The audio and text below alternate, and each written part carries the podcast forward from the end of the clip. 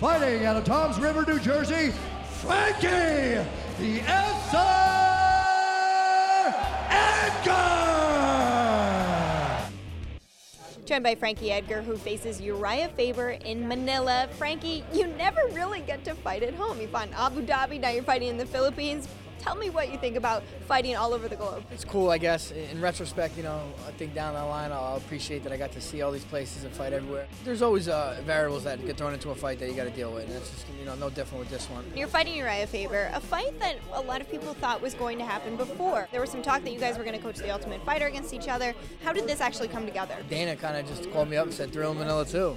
So I said, "In the Philippines." I was like, "All right, let's let's do it." You know, uh, you know, me and Ryan obviously we, we almost crossed paths, paths a bunch of times.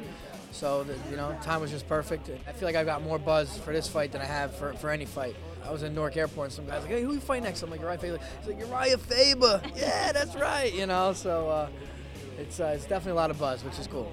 And you're a former UFC champion at 155. You're coming down to 145. He's a former WEC champion at 145, coming up from 135. Where do you see this fight playing out? I think we're pretty similar. We come from that wrestling background. We, you know, we can sling it on our feet. And got a great submission game. I got a decent submission game myself. Uh, you know, it's going to be who can get off first and who dictates the fight. Strategy is, is, is going to come into play.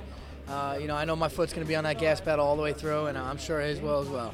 Your foot's always on the gas pedal. I feel like will it be fun for you to fight another guy who's fast? Yeah, you know that's going to be something that uh, you know I'll bring in some good guys, you know, some fast guys to deal with in camp. But uh, you know you can never really tell how fast someone is until you get in there with them, and you know you got to figure it out as we go. There was a lot of talk when you were at 155 about Frankie, you got to drop down to 145. Now there's talk when you're at 145. When do you go into bantamweight? Is that ever something you think about? It's definitely something I, people talk about so much, so I have to think about it. You know, and. Um, I want to kind of take care of business first at 45. You know, if I get that 45 pound title, the option to be a belt holder in, in, three different weight classes. I mean, I don't know if anybody could ever do that. You know, so uh, just just having that mystique, you know, hanging over my head is something that interests me. But um, again, I got to take care of business at 45 first. Best of luck to you, Frankie. Thank you.